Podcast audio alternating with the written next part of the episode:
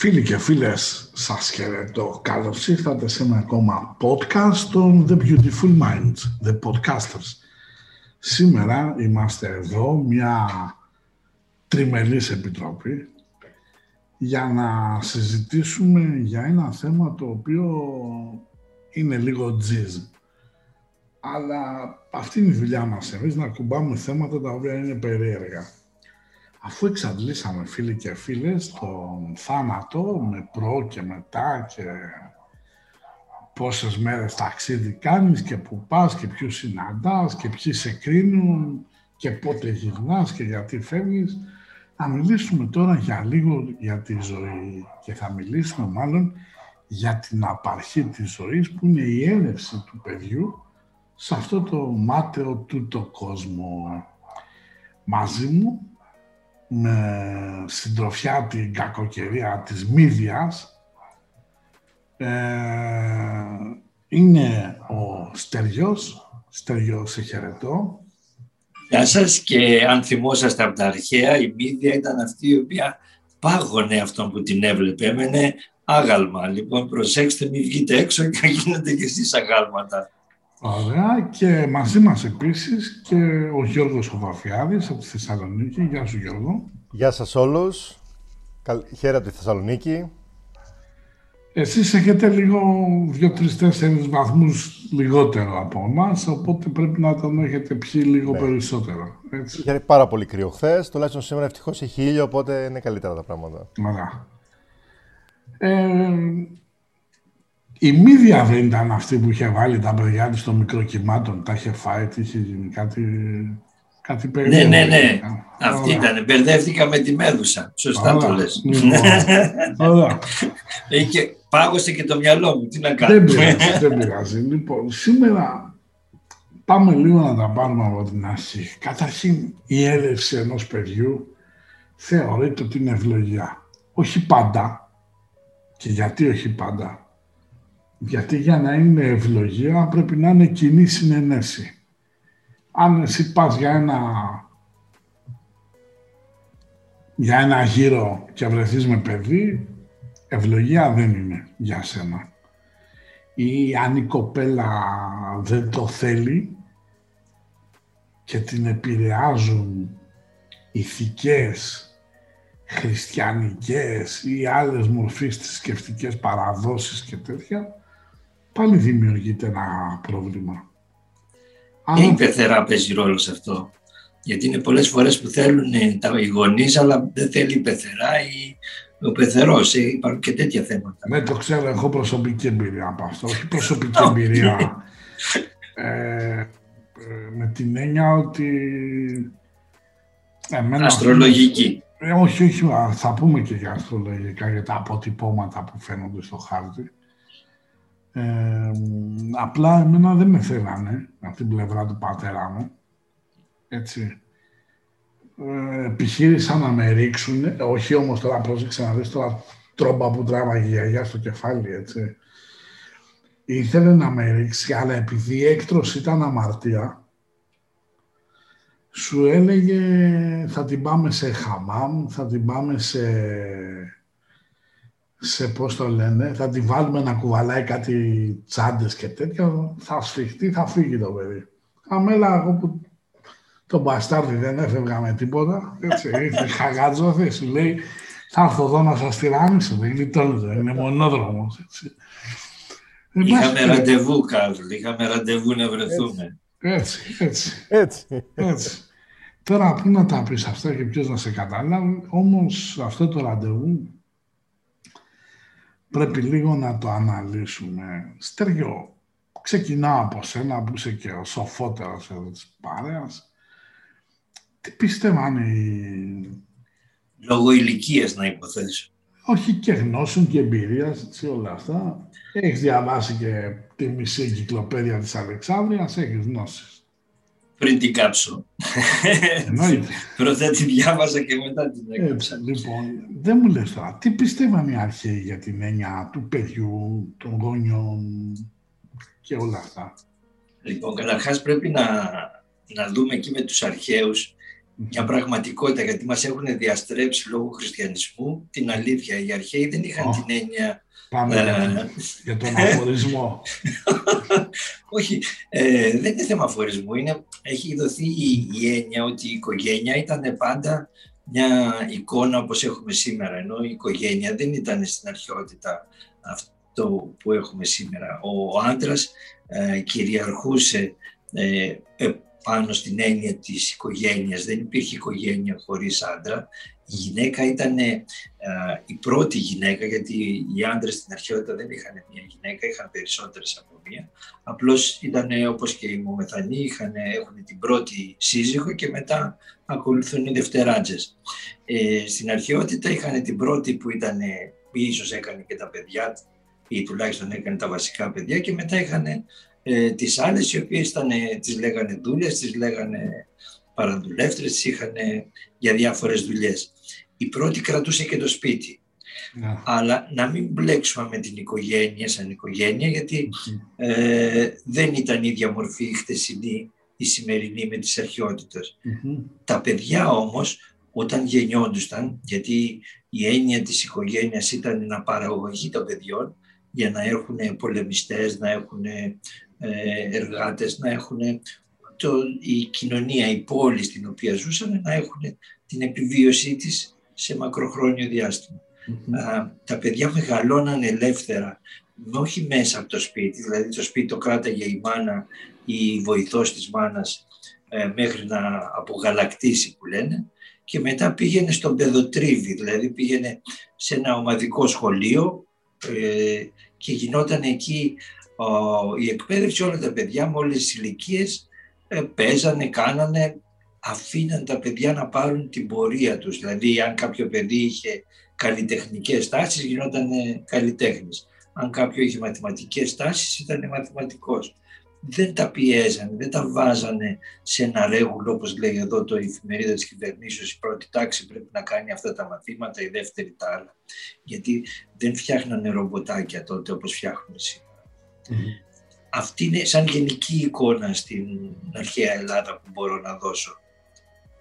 Ε, τα ζευγάρια πώς παντρευόντουσαν ήταν μάλλον περισσότερο συνεκέσιο ή μπορεί να τύχαινε και κλέψιμο, μπορεί οτιδήποτε. Με αυτή την έννοια του γάμου. Ιδιαίτερα τώρα με την έννοια της αγάπης και αυτά. Έτσι. Νομίζω εκεί η περίοδος της αναγέννησης και μετά έδωσε στον έρωτα μια πολύ περισσότερη α, εκτίμηση, ε, τη μεγένθυνε λίγο περισσότερο από ό,τι έπρεπε. Τι θέλω να πω. Οι περισσότερες σχέσεις έτσι, ξεκινάνε από μια σαν δημοσκόπηση, δηλαδή σαν φωτογραφία της στιγμής. Έτσι. Δηλαδή, βλέπει ας πούμε εμένα μια αγκόμενα πριν 20 χρόνια, 25-30, έτσι. Σου λέει τι παιδάρας είναι αυτός, έτσι. Τον θέλω. Εάν με βλέπε μετά από 30 χρόνια, θα έλεγε μαλακισμένη μου, δεν τον παντρεύομαι. Δηλαδή, πάει αλλού η κατάσταση. Πράγμα που σημαίνει ότι πολλές φορές ξεκινάμε μία σχέση, έτσι, έχουμε ερωτευτεί την εικόνα. Λέω, αυτή είναι ωραία γκόμενα, ας πούμε. αυτός είναι ωραίος άντρας, έτσι. Κάνουμε μία σχέση, αυτό το πράγμα αρχίζει και σβήνει σιγά σιγά. Σβήνει γιατί, γιατί δεν υπάρχει ειλικρίνεια, δεν έχουμε παραδεχτεί ότι ο έρωτας κάποια στιγμή θα σβήσει. Θα μείνει αγάπη. Θα μείνει εκτίμηση. Τώρα βλέπεις, έχουν περάσει κάποια πρότυπα πολύ πολύ περίεργα και βλέπεις τώρα στον πρώτο χρόνο του γάμου αρχίζουν τα τράβαλα, έτσι. Γιατί δεν μου πήρε τη την Κριστιαν Λουμπουτέν τη Γόβα, γιατί σε παντρεύτηκα και καλά μου τα έλεγε η μάνα μου. Έτσι. Και αρχίζουν προβλήματα. Ελά όμως που σε μια σχέση μπορεί να παίξει ένα παιδί. Εκεί τι κάνουμε; Δηλαδή είναι προτιμότερο το παιδί να μεγαλώσεις σε ένα ψέμα ότι η μαμά και ο μπαμπάς αγαπιούνται ο μπαμπάς κάθε βράδυ να έχει meeting και δεν είναι ωραία πράγματα αυτά, έτσι. Νομίζω τουλάχιστον εγώ με το φτωχό μου το μυαλό. Υπάρχει μια λογική εξήγηση σε αυτό που γινεται Ε, δεν είναι τυχαίο Δηλαδή δεν γνωρίζει όχι μια γυναίκα κάνει ένα παιδί μετά την παρατάει ή τον παρατάει ή τρέχουν, τα, ταλαιπωρούν τα παιδιά τους με χωρισμένους γονείς. Είναι καρμικές σχέσεις που προέρχονται από προηγούμενες ζωές και οι οποίες πρέπει να εξισορροπήσουν την κατάσταση των δυναμικών θετικών και αρνητικών που προϋπήρχαν και τώρα πρέπει να έρθουν να τα εξισορροπήσουν. Δηλαδή ένας πατέρας που έχει τη, η κόρη του την είχε σκοτώσει στην προηγούμενη ζωή, πρέπει σε αυτή τη ζωή να έρθει να την αγαπήσει. Ε, αν δεν καταφέρνει να την αγαπήσει, τότε θα τσακώνεται μαζί της, θα έχει μάχη ή με τη γυναίκα του αντίστοιχα. Και θα τη ξαναπέξει την πίστα στην επόμενη ζωή. Ακριβώς. Γι' αυτό λέμε πολλές ζωές να τις ευχαριστηθούμε μέχρι να, να στρώσουν τα ενεργειακά. Αυτά είναι ενεργειακές καταστάσεις που λένε και οι επιστήμονες. Γιώργο, να σε ρωτήσω κάτι και τώρα ξέρεις υπό την ιδιότητα την πρώτη που έχεις, γιατί εκτός από πολύ καλός ουράνιο αστρόλογος, είσαι και εξαιρετικός ψυχολόγος. Πάμε να πιάσουμε αυτό το κομμάτι.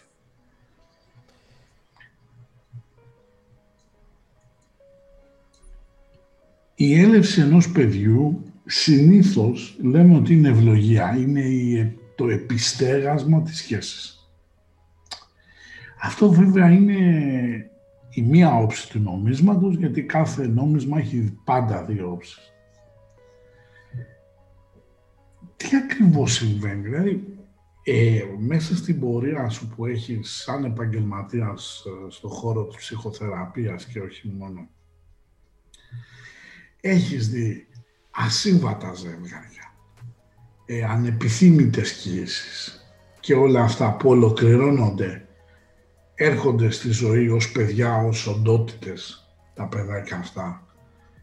Στην πορεία τους αντιμετωπίζουν προβλήματα, ε, την παλεύουν μόνοι τους, αναζητούν βοήθεια σε έναν ειδικό ή ακόμα και η βοήθεια στον ειδικό είναι ακόμα ταμπού για τη χώρα μας τουλάχιστον.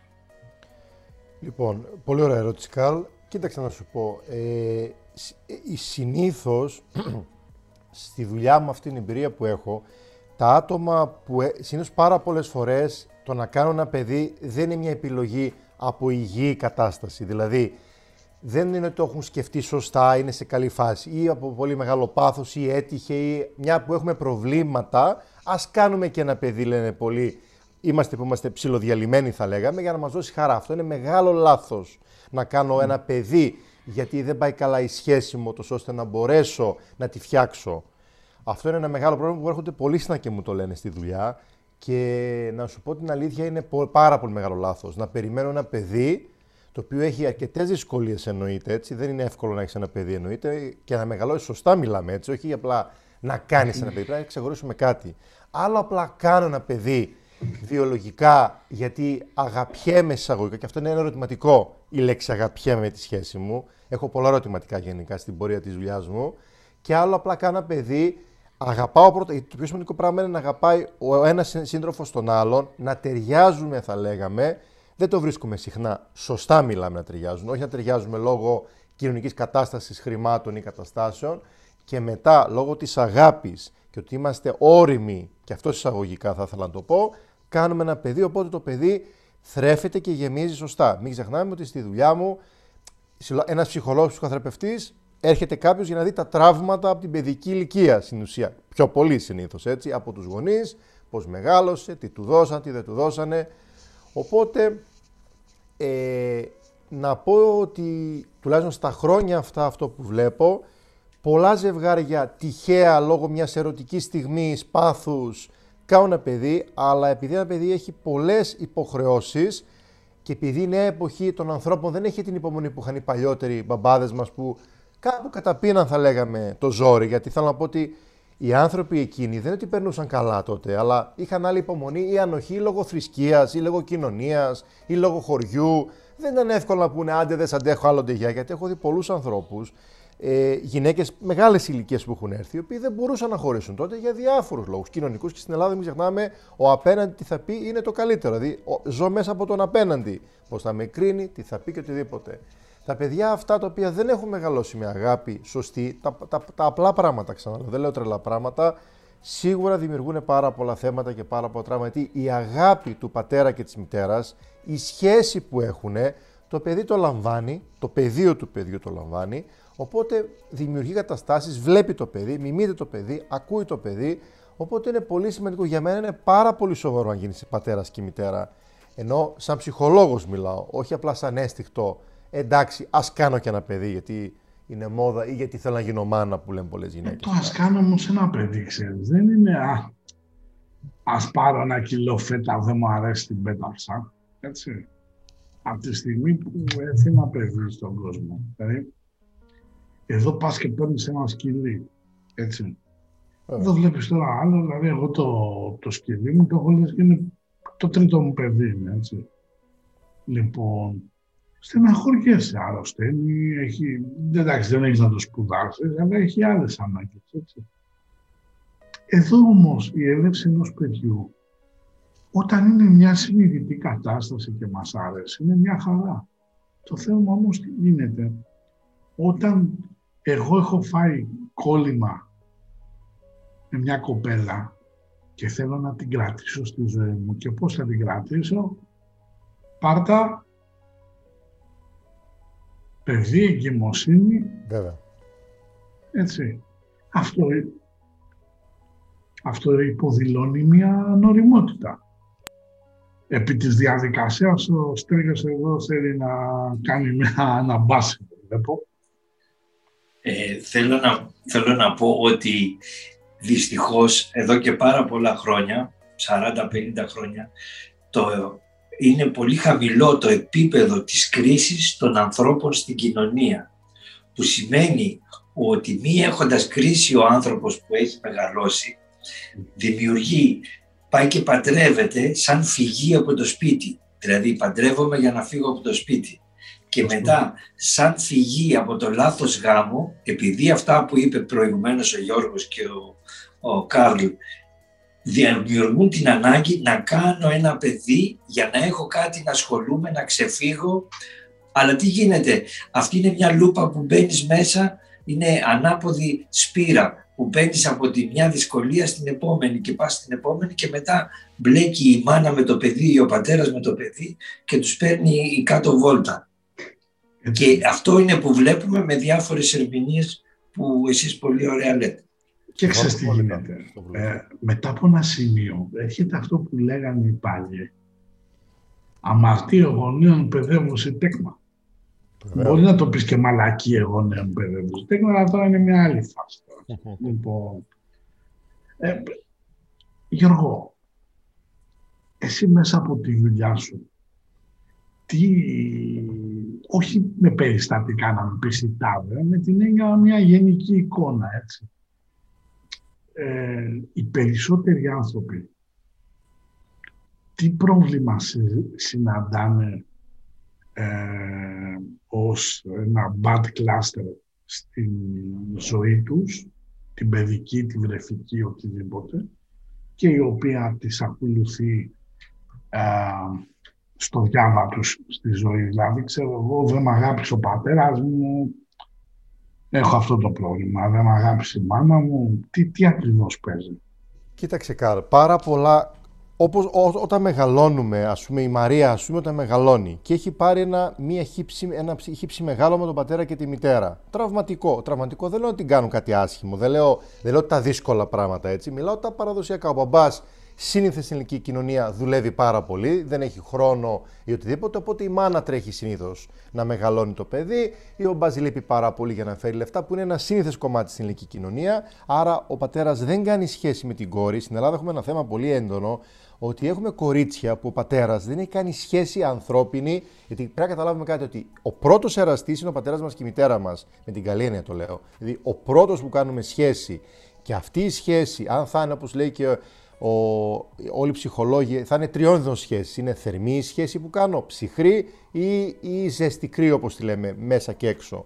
Δυστυχώς, όταν είναι ζεστή η σχέση θερμή, είναι εύκολο για έναν άνθρωπο. Αν είναι ψυχρή, κάπως καταλαβαίνει. Το δύσκολο σε όλους εμάς τους ανθρώπους που ζορίζονται είναι όταν μια σχέση είναι ambivalent. Δηλαδή, μια ο μπαμπάς είναι εδώ, μια ή και η μαμά. Εντάξει, απλά ας πούμε ένα παράδειγμα τώρα. Μια είμαι εδώ, μια είμαι εκεί. Μια σου δίνω, μια είμαι διαθέσιμος, μια δεν είμαι διαθέσιμος. Όλη αυτή η διαδικότητα, η πολικότητα δημιουργεί τεράστιο χάσμα σε έναν άνθρωπο. Ειδικά σε μια, γιατί σε μια γυναίκα. Γιατί στην Ελλάδα έχουμε και ένα άλλο καλό. Οι άντρες είμαστε τυχεροί τουλάχιστον, γιατί οι μαμάδες λόγω έλλειψης σωστού γάμου, θα λέγαμε σωστού άντρα, δίνουν αγάπη συνήθως, όχι πάντα στο γιο, έως οι νέες μητέρες. Αλλά και οι παλιές δίνουν αγάπη. Αυτό είναι και καλό και κακό, αν μην το βάλουμε, είναι άλλο θέμα συζήτησης. Οι κόρες συνήθως, ο πατέρας, επειδή λείπει ή επειδή δεν ξέρει πώς να την προσεγγίσει λόγω διαφόρων καταστάσεων, κουβαλάει διάφορα πράγματα μέσα και συνήθως ψάχνει άντρες οι οποίοι δεν είναι διαθέσιμοι γιατί βλέπετε γυναίκες ε, μαγνητίζονται από άντρες οι οποίοι είναι πάρα πολύ δύσκολοι, ενώ όλοι θέλουμε αγάπη, όλοι θέλουμε τη σχέση, είναι πολύ απλό τι θέλουμε, αλλά ενστικτοδός ασυνείδητα τραβάμε το μη διαθέσιμο άντρα για να τον κατακτήσουμε όπως τον πατέρα που δεν κατακτήσαμε στην ουσία, έτσι τη μητέρα. Αλλά είμαστε λίγο πιο τυχεροί άντρες, θα λέγαμε, στην κοντινότητα με τη μητέρα. Όλα αυτά τα πράγματα που κουβαλάει ένας άνθρωπος μετά, τα αναπαραγάει την, τη σχέση που είχαν και οι γονείς μου ακόμη, παρά, όχι εγώ, γενικά μιλάω, την αναπαραγάγω πάρα πολλές φορές και στη σχέση μου. Δεν είναι ένα copy paste. Είναι η πρώτη εγγραφή. Ο σκληρός δίσκος το έχει γράψει. Και δεν είναι ότι τη βλέπω. Είναι και ασυνείδητα πράγματα, πράγματα που δεν λέγονται. Αν πούμε και συστημικά είναι το πεδίο της οικογένειας. Αν πάμε και διαγενολογικά που μιλάει η ψυχολογία για τις γενναίες. Είναι και τραύματα που κουβαλάμε από 7 γενναίες και παραπάνω πίσω. Το αρχίζει η ψυχολογία πια διάφορα συστήματα και στην Gestalt και στο ψυχόδραμα αυτά που κάνουμε ότι αναγνωρίζουμε γενεών πράγματα και μια, μια θεραπεία κολλάει, πρέπει να δούμε πίσω γενναίες να πάμε. Είναι ένα ιδιαίτερο μοντέλο που βοηθάει και ξεκλειδώνει τραύματα. Δηλαδή, αν μια, έχω δει γυναίκες οι οποίες, λέμε αυτές που δεν παντρεύονται, ας πούμε, αν πάμε πίσω στη γενολογία τους, βλέπουμε ότι δύο γιαγιάδες, θείες, παραθείες μείναν μόνες. Αυτό το pattern που λέμε πες το ενεργειακό, πες το καρμικό, γιατί εννοείται πιστεύω σε αυτά, συνεχίζεται και έρχεται ένα νέο παιδί να σπάσει, αν μπορεί, το pattern αυτό του να είμαι μόνη σαν γυναίκα απάντρευτη. Διότι παλιά λέγανε, Μα πώς είναι δυνατόν αυτή η γυναίκα απάντρευτη. Τα έχει όλα, αλλά υπάρχει ένα pattern στο σύστημα. Ε, καρμικό, ας το πούμε, γιατί να είμαστε πιο ανοιχτοί, που δεν τα, η ψυχολογία δεν τα λέει αυτά, δυστυχώς. Μάλλον η ψυχολογία καινούρια, όχι καινούρια, η transpersonal υπερπροσωπική ψυχολογία μιλάει για αυτά αλλά είναι ένας νέος κλάδος που τώρα σιγά σιγά γίνεται. Οπότε όλα αυτά τα τραύματα τα κουβαλάν, γίνονται ζευγάρια μετά, ε, το, το ζευγάρι γίνεται αντρόγινο και μετά κάνει παιδί για να, όπως είπε και ο Στέργιος πάρα πολύ καλά, από το να αντιμετωπίσει τη ζωή κάνει κάτι άλλο και μπλέκει παραπάνω και μετά ποιος προλαβαίνει και μετά μου έρχονται συνήθως αυτοί και να σου πω την αλήθεια έρχονται ευτυχώς ή δεν ξέρω, δυστυχώς με έρχονται, ευτυχώς έρχονται νέα παιδιά πια. Από, εντάξει, εγώ αναλαμβάνω πιο μεγάλα παιδιά, από 15 και πάνω παιδιά, τα οποία έχουν αρκετά πάρα πολλά προβλήματα πια. Από, από τις οικογένειες που είτε δουλεύουν. Εδώ έχουμε και ένα κοινωνικό φαινόμενο. Οι άνθρωποι δουλεύουν πάρα πολύ αναγκαστικά πια με τη ζωή που ζούμε. Γιατί τώρα ζούμε η εποχή. Δεν μιλάμε για το 85-90, μιλάμε για τώρα που δουλεύουν πάρα πολύ. Δεν έχουν. Το 85 είχαν πασόκα. Έτσι. μπράβο, τα είχαν όλα το. Τότε ήταν. Τώρα όμως που δουλεύουν, χωρίς δουλειές, χωρίς αυτά, με τόσο πολύ άγχος, πρέπει να δούμε και ένα γιατί είναι και κοινωνικό κομμάτι που επηρεάζει και ανθρωπιστικό. Δεν έχουν χρόνο οι γονείς για διάφορους λόγους. Οπότε αναγκαστικά τα παιδιά αυτά είτε μεγαλώνουν με ένα λάπτοπ ή ψυχρά, οπότε δημιουργούνται και άλλα προβλήματα. Γενικά θεωρώ από την εμπειρία μου σε αυτά τα 15 χρόνια που δουλεύω επίσημα τέλος πάντων και αυτά που βλέπω ότι η ελληνική οικογένεια είναι υπάρχει ένα, στο φορτίο υπάρχει, πρέπει οπωσδήποτε κάποιοι να γίνουν γονείς για ένα λόγο. Βλέπεις τις γυναίκες 30-35 χρονών έρχονται στο γραφείο, μιλάμε μια αγωνία. Δεν θα ξεχάσω μια πελάτη, τέλος πάντων δεν έχει σημασία, η οποία ήταν μια χαρά και είχε αγωνία, ήταν σε πολύ ψηλό η κατάσταση ενώ κοινωνική. Αν δεν κάνω παιδί, Πώς θα με αναγνωρίσει ο κύκλος, ο χύψη που είμαι. Δηλαδή, ενώ δεν ήταν, δεν ήταν η κατάλληλη, δηλαδή ήταν σαν να λες, εσύ είσαι γυναίκα για δουλειά. Πάρα πολύ καλή, μπράβο, όχι για παιδί. Μου κάνει παιδί και μετά γίνεται άλλαντάλλον. Το παιδί το ψάχνουμε στην ουσία να το ισορροπήσουμε. Δηλαδή, όπως λέω και θα το πω και μπορώ να φυσικαλώ, δεν είναι όλοι για παιδί. Και δεν πειράζει να το πούμε αυτό το πράγμα. Κάποιοι είναι ακατάλληλοι, όχι γιατί είναι άνθρωποι, έχουν τραύματα ή δεν ξέρουν να μεγαλώνουν. Δεν είναι εύκολο να μεγαλώσει ένα παιδί. Όπως είπε ο Στέργιος, είναι, είναι μεγάλη μίση, είναι, μεγάλο, είναι μεγάλη αποστολή να το κάνεις. Αποστολή, όχι μόνο πνευματικά, πρέπει να έχεις τα εχέγγυα για να παραδώσεις μια ψυχή, να μην την τραυματίσεις, να την τουλάχιστον όσο μπορείς να τη βοηθήσεις, όχι να την εγκλωβίσεις. Και εμείς εγκλωβίζουμε δυστυχώς τις ψυχές του ανθρώπους, μην το πω πιο, ακόμη πιο πνευματικά, ας το πω πιο απλά, τα, φο, φο, φορτώνουμε τα δικά μας τραύματα, τις δικές μας προβολές, τα δικές μας ανάγκες. Έχουμε έχουν τα δικά τους αυτά κουβαλά καρμικά, έχουν και τα δικά μας. Οπότε έχουν ένα παχτολό πραγμάτων πάνω στο κεφάλι τους να αντιμετωπίσουν. Ένα μεγάλο πρόβλημα, φίλοι και φίλες, τουλάχιστον έτσι όπως το έχω διαγνώσει εγώ, τα δικά μου τα μάτια, την αντίληψη, είναι ότι τα παιδιά από πολύ μικρή ηλικία αρχίζουν και χάνουν την παιδικότητά τους πολλά δε παιδιά δεν έχουν καν παιδική ηλικία. Έτσι. Έχουμε μεγαλώσει με ένα πρότυπο το οποίο πάλι κατά τη γνώμη μου είναι εντελώς λανθασμένο. Ότι όλοι είμαστε ίσοι. Η φύση έχει από εξορισμού ανισότητες. Δηλαδή ένα παιδάκι που έχει μεγαλώσει στην γένεια και περπατάει 30 χιλιόμετρα για να πάει να πιει νερό. Πήγαινε έλα. Πόσο ίσο μπορεί να είναι με μένα που πάω και ανοίγω τη βρύση και πίνω το νερό μου το καθαρό και μια χαρά. Καθαρό, εντάξει, τέλος πάντων. Αυτό δεν πίνω. Πράγμα που σημαίνει ότι παίζουν πάρα πολλοί παράγοντες ρόλο. Δηλαδή, δεν πήγε κανείς αυτούς τους ανθρώπους π.χ. στην Αφρική να τους πει «Ρε παλικάρια, εδώ δεν έχετε να ζήσετε για αύριο. Τι γενοβολάτε σε τα κουνέλια. Δηλαδή, γιατί φαίνεται σε αυτή τη ζωή δυστυχισμένα υπάρξει. Γιατί ξέχωρα, ξέρεις τι γίνεται, μας μένουν ότι κοιτάξτε αυτός έχει από το χωριό του που δεν, έχει, δεν είχε δεύτερο ζευγάρι κάλτσες να βάλει και έγινε ο Τάβε. Ναι. Έλα ρε φίλε ρώτα τον όμως, τι τράβηξε αυτό για να γίνει ο Τάβη. Ή τι αποτύπωμα έχει αφήσει αυτή η ταλαιπωρία στην ψυχή του. Γιατί το έγινε ο Τάρεξας τι είναι, είναι η μόστρα αυτό που βλέπουμε. Έτσι. Και ο άλλος σου λέει έγινε ο Τάδε και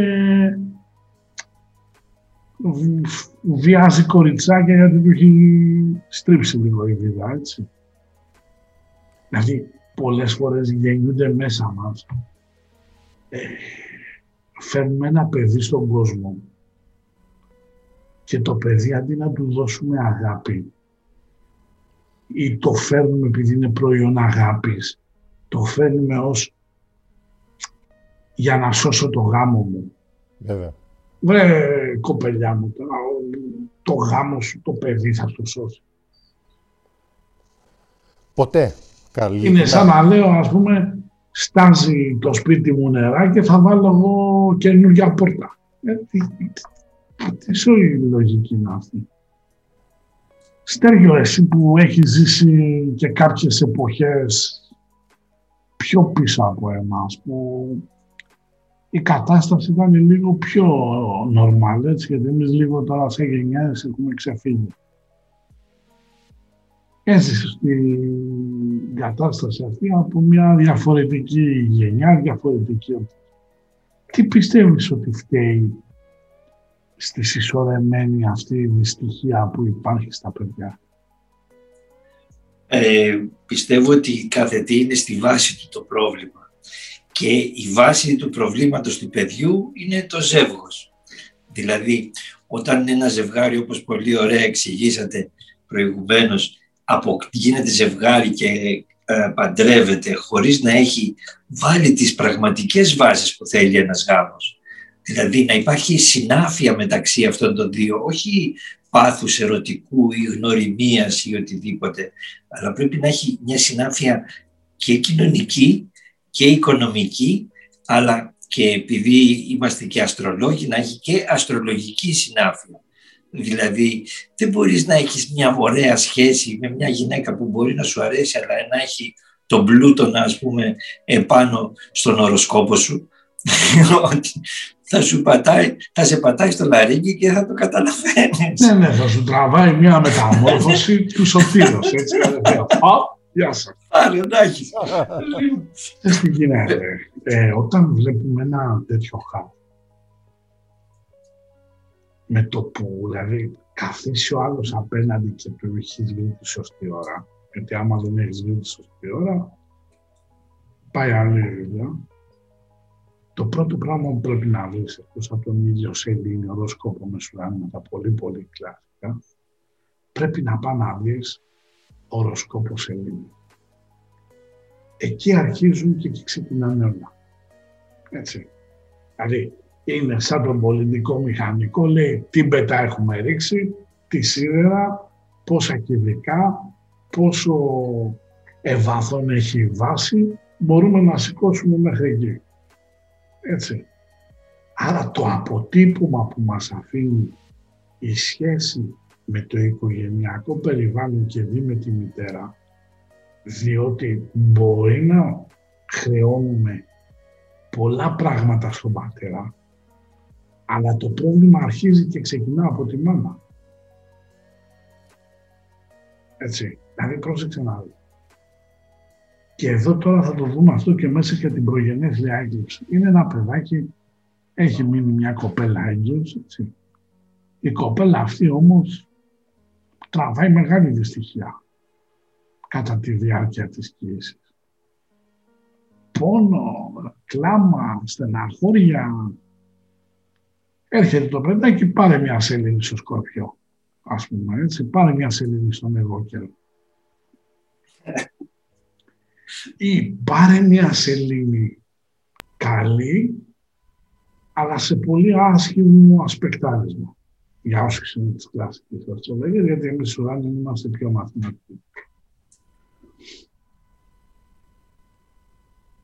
Έρχεται λοιπόν το παιδί, μπαίνει στην κοιλιά της μάνας, η μάνα λέει, ο άντρας μου δεν μ' αγαπάει, αυτό, εκείνο, πάει με εγκόμενες. Το παιδί αντιλαμβάνεται μέσω της βιοχημίας που αναπτύσσεται μέσα, στα, μέσω των συναισθημάτων στο κορμί της μάνας, περνάνε μέσα στο παιδί και έρχεται το παιδάκι μετά από 6, 8, 9 μήνες πόσο είναι και έρχεται στον τούτο κόσμο και έχει να αντιμετωπίσει ένα αρνητικό περιβάλλον. Το αρνητικό αυτό περιβάλλον όμως πάει να συναντήσει μια δεύτερη κατάσταση. Το δεύτερο level μετά τη μάνα είναι η γιαγιά. Λοιπόν, πάει το παιδί στη γιαγιά την πλευρά του πατέρα. Αχ, η μάνα σου η ακαμάτα, τον έμπλεξε το γιο. Ξέρεις, αυτές οι γιαγιάδες δεν ξέρουν να το ράβουν το ρημάδι τους. Και αντί τελικά να λύνουν τα προβλήματα, είναι σαν να πάει να σβήσει ο πυροσβέστης τη φωτιά και να ρίχνει βενζίνη. Να προσθέσω κάτι μικρό, Καρλ, συγγνώμη. Ξέρεις πόσες πεθερές από την εμπειρία μου έχουν έρθει άνθρωποι και βάλαν ένα λιθαράκι, ξέρεις γιατί αν μία φορά βάλεις ένα δηλητήριο, αυτό μπορεί να γίνει τεράστιο, δεν θέλει πολλά. Δύο, τρεις, πέντε λέξεις ε, και ζήλια και οτιδήποτε και πολλές φορές επειδή η μάνα δεν θέλει να αποχωριστεί πολλές φορές το γιο για διάφορους λόγους, για πράγματα, λίγο δηλητήριο να μπει όπως ξέρεις, μπορεί να είναι TNT που λέμε ή ακόμα μεγαλύτερο, δεν ξέρω ποιο είναι πιο δυνατό, ακόμα πιο δυνατό δηλητήριο. Λίγο θέλει δηλητήριο για να διαλύσει τα πάντα. Να προσθέσω κι εγώ εκεί ότι το παιδί μπαίνει στην άμυνα τη μικρή ηλικία που βλέπει τις διάφορες θέσεις παπά, μπαμπού, γιαγιά, ιστορίες και αρχίζει και παίζει ένα ψεύτικο κόσμο. Και έχει μάθει να λέει ψέματα πριν μάθει να μιλάει. Και μπορεί και έτσι χρησιμοποιεί τους γονείς τον έναν εναντίον του άλλου ή τη γιαγιά γιατί βλέπει τα ευαίσθητα σημεία. Γιατί το παιδί δεν είναι επειδή βλέπουμε το μικρό σώμα, νομίζουμε ότι είναι μικρή και η αντίληψή του. Δεν είναι μικρή η αντίληψή του, είναι πλήρης η αντίληψη του παιδιού. Απλώς δεν έχει αντίληψη του τρισδιάστατου κόσμου που ζει και μέχρι να την αποκτήσει χειρίζεται καταστάσεις. Και έτσι θα έχετε δει τριών, τεσσάρων, πέντε χρονών παιδάκια πώς παίζουν τους γονείς τους, οι οποίοι δεν έχουν μάθει να αμήνονται, γιατί δεν τους άφησε ποτέ κανένας. Δεν τους έδειξε τι πρέπει να γίνει. Βέβαια. Ξέρεις τι γίνεται όμως; Εδώ τώρα θα βάλω ένα θέμα το οποίο ίσως προκαλέσει αντιδράσεις, αλλά η εκπομπή μας είναι ούτως ή άλλως λίγο γλυκό.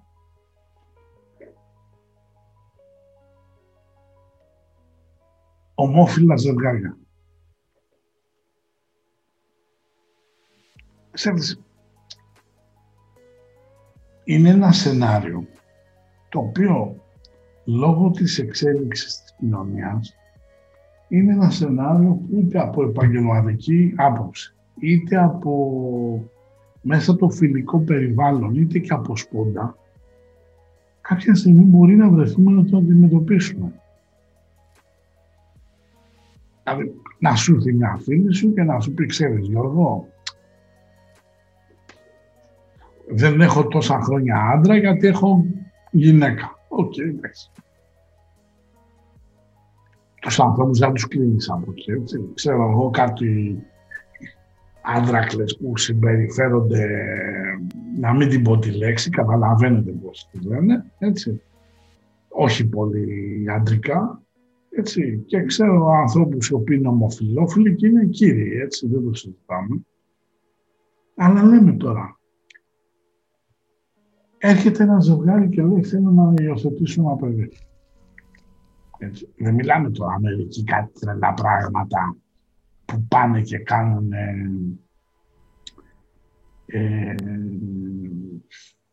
μεταφορά ο αρίων στην κοιλιά ο ένας στον άλλο, κάτι transformer περίεργα, γιατί αυτά τώρα πάμε σε τελείως uh, καταστάσεις τρελές, έτσι, μιλάμε για γήινες καταστάσεις. Θέλει ένα ζευγάρι να αποκτήσει ένα παιδί. Τι υπέρ και τι κατά υπάρχει. Για το παιδί πάντα. Για το αυτό, εντάξει, τα ίδια που έχει ένα ζευγάρι ε, αντρόγυνο, θα μπορούσε τα ίδια ακριβώς χαρακτηριστικά να έχει και ένα ζευγάρι ομοφυλόφιλων. Νομίζω ότι δεν υπάρχει κάποια διαφορά. Ε, το πρόβλημα σε όλα αυτά τα θέματα του φίλου είναι γιατί τα έχουμε στον τρισδιάστατο κόσμο ο νους μας δημιουργεί και με αποσυνήθειες λόγω θρησκείας, λόγω α, θεμάτων που υπήρχαν από προηγούμενες ε, ιστορίες που ξέρουμε, μας δημιουργήσανε και μας έχουν σφινώσει στο μυαλό ότι εσύ είσαι άντρας και εγώ είμαι γυναίκα και ε, εμείς μπορούμε να είμαστε μαζί. Αυτά είναι στην εποχή του υδροχώου, είναι ξεπερασμένες αρχές και φαίνονται άλλωστε, ε, άσχετα αν βρίσκει μια σύγκρουση με τη μνήμη του παρελθόντος αυτό που ζούμε αυτή τη στιγμή είναι η σύγκρουση που υπάρχει με τη μνήμη. Μόλις αυτή η μνήμη ξεπεραστεί θα διορθωθεί. Γιατί ο άνθρωπος δεν έχει φίλο στην πραγματικότητα. Έχει φίλο στο φυσικό κόσμο. Στον εθερικό κόσμο το φίλο του είναι το ανάποδο. Στο, αν πάμε σε άλλα επίπεδα θα δούμε ότι δεν υπάρχει αρσενικό ή θηλυκό, είναι και τα δύο. Ε, επομένως ε, το παιδί όταν βγαίνει γιατί αυτό συζητάμε τώρα αυτή τη στιγμή. Όταν ένα μωρό ξαφνικά ανακαλύπτει τον κόσμο και βλέπει ότι έχει δύο μπαμπάδες αντί να έχει μπαμπά-μαμά ή δύο μαμάδες αντί να έχει μπαμπά-μαμά, δεν του φαίνεται περίεργο, του φαίνεται φυσιολογικό. Το παιδί αυτό που θέλει από τους γονείς είναι την εξασφάλιση και τη σιγουριά και την αγάπη που λέμε, ώστε να μπορεί να μεγαλώσει ασφαλώς, να μπορέσει μέχρι να μεγαλώσει το σώμα του, να μπορέσει να χτίσει την υποδομή της επιβίωσης. Εμείς βλέπουμε τις διαφορές, όχι εκείνο. Εκείνο θέλει τους γονείς για να μεγαλώσει και να κάνει. Θα δείτε όσοι έχετε παιδιά ότι το παιδί περισσότερο όταν μεγαλώνει σε κοιτάει στην τσέπη παρά στο μυαλό σε αυτά που του λέτε. Και, και εγώ παιδί έχω περάσει και εγώ από παιδί, θυμάμαι ότι το οικονομικό με ενδιέφερε. Δεν με ενδιέφερε το τι φιλοσοφίες λέει ο πατέρας ή η μητέρα. Άρα ε, δεν παίζουν κανένα ρόλο αυτά τα πράγματα εν σχέση με το παιδί. Πού είναι η σύγκρουση όμως; Η σύγκρουση είναι στην κοινωνία. Όταν το παιδί αυτό πηγαίνει στο σχολείο, όταν το παιδί αυτό αντιμετωπίζει τις εξωτερικούς παράγοντες που είναι παλαιού, παλαιών αρχών και παλαιού τύπου αντίληψης. Ε, τότε αυτά τα προβλήματα μετά πιστεύω ότι θα μας δοθεί η δυνατότητα να δώσουμε και τις λύσεις σε ό,τι προβλήματα δημιουργούνται στα παιδιά. Γιατί υπάρχουν λύσεις. Στρίγιο, το ξέρεις ότι αν σε ακούσει τώρα κάποιος ο οποίος ε, ανήκει σε αυτή την, ε, ε, την κοινότητα των ομοφιλοφίλων, πιστεύω ότι θα προτείνει, θα σε προτείνει για να γίνεις όσιος Άγιος, όσιος Τέργιος, ο πενταδιάστατος θα πούμε έτσι. Γιατί είσαι πάνω από την τρίτη διάσταση, οπότε λένε 5D και βάλε.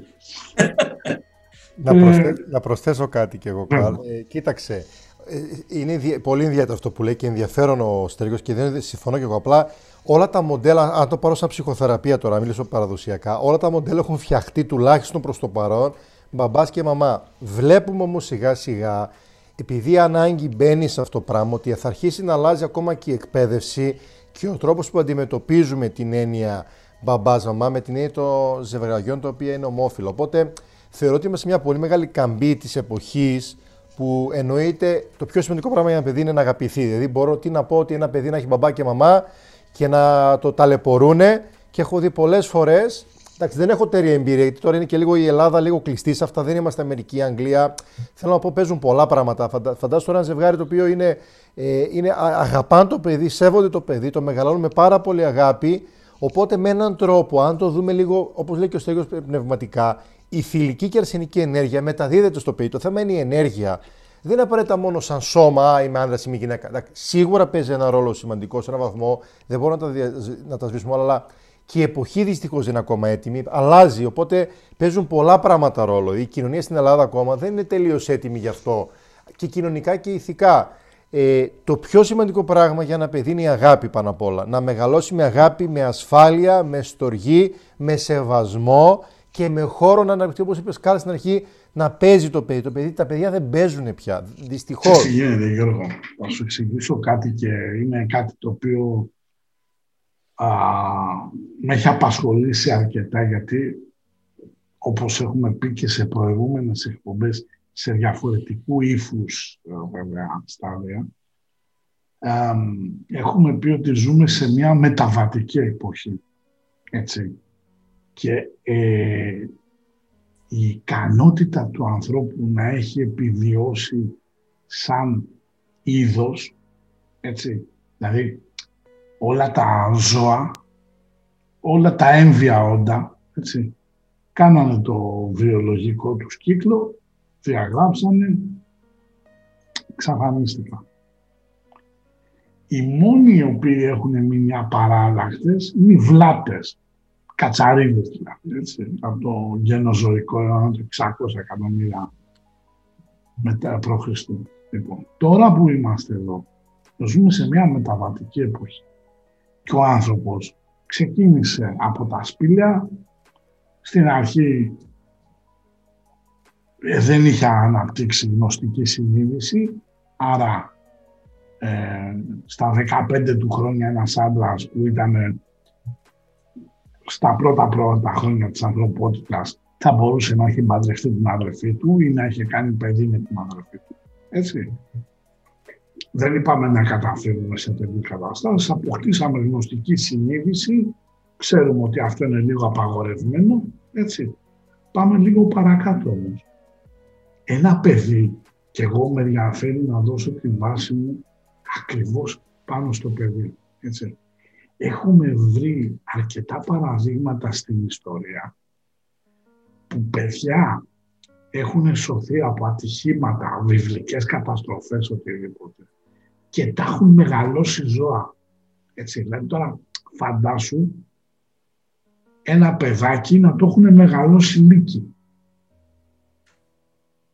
Έτσι, οι πίθηκοι, οι χιμπατζίδες, οι μπαμπουίνοι, ξέρω εγώ, κάτω στην Αφρική. Το πήραν και το κάναν αποδεκτό. Έτσι, θα μου πεις, Και αυτό το παιδί είχε στην αρχή προβλήματα όπως θα έχει ένα παιδί προερχόμενο από ομόφυλα ζευγάρια. Γιατί ουσιαστικά είτε το παιδί θα νιώθει ξένο σώμα, σου λέει οι χιμπατζίδες, εμείς είμαστε τριχωτοί. Αυτός είναι Σπάνο Μάρια. Τι διάλογο. Εμείς έχουμε τα χέρια πιο μακριά, αυτό είναι πιο κοντά. Δηλαδή και οπτικά κάτι δεν πάει καλά στο ζωικό βασίλειο. Εμείς όμως υποτίθεται το έχουμε πολιτισμό και θέτω το ερώτημα τι είναι προτιμότερο ένα παιδί να μεγαλώσει στο ίδρυμα το ξύλο, οι κακουχίες. Έτσι. Άρα το πρόβλημα δεν πρέπει να το ρίχνουμε στο παιδί, ούτε το ρατσισμό μας. Έτσι.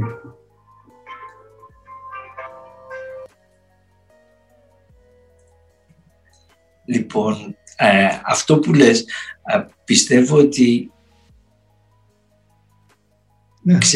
ξεκινάει ότι το λάθος ξεκινάει από το τι πιστεύουμε ότι είμαστε εμείς οι άνθρωποι. Λόγω του εγωισμού και της χαμηλής κρίσης που έλεγα έχει αποδειχθεί ότι ο άνθρωπος δεν έχει πραγματική αντίληψη και νομίζει ότι είναι κάτι ξεχωριστό, κάτι πρωτότυπο, κάτι διαφορετικό στον πλανήτη.